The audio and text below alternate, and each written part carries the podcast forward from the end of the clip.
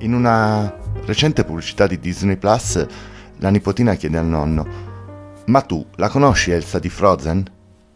E il nonno risponde con un tono struggente: Ma certo che la conosco Elsa di Foggia. A parte che a me fa tanto ridere, ma non posso non percepire nel tono del nonno un'urgenza affettuosa, una tenerezza verso se stesso, a nipotì, non so così rincoglionito. E parallelamente una premura esistenziale nei confronti di Enza, che starà anche a Foggia, ma è ben presente nel cuore del nonno, che ci tiene a sottolineare con veemenza che sì, certo, la conosco, come potrei non conoscerla? Come potrei mai dimenticarmi di averla conosciuta? E forse amata e a lungo desiderata, sapendo bene che cosa li ha divisi, quanto il destino diventi crudele quando si mette a giocare con i nostri desideri e le nostre possibilità.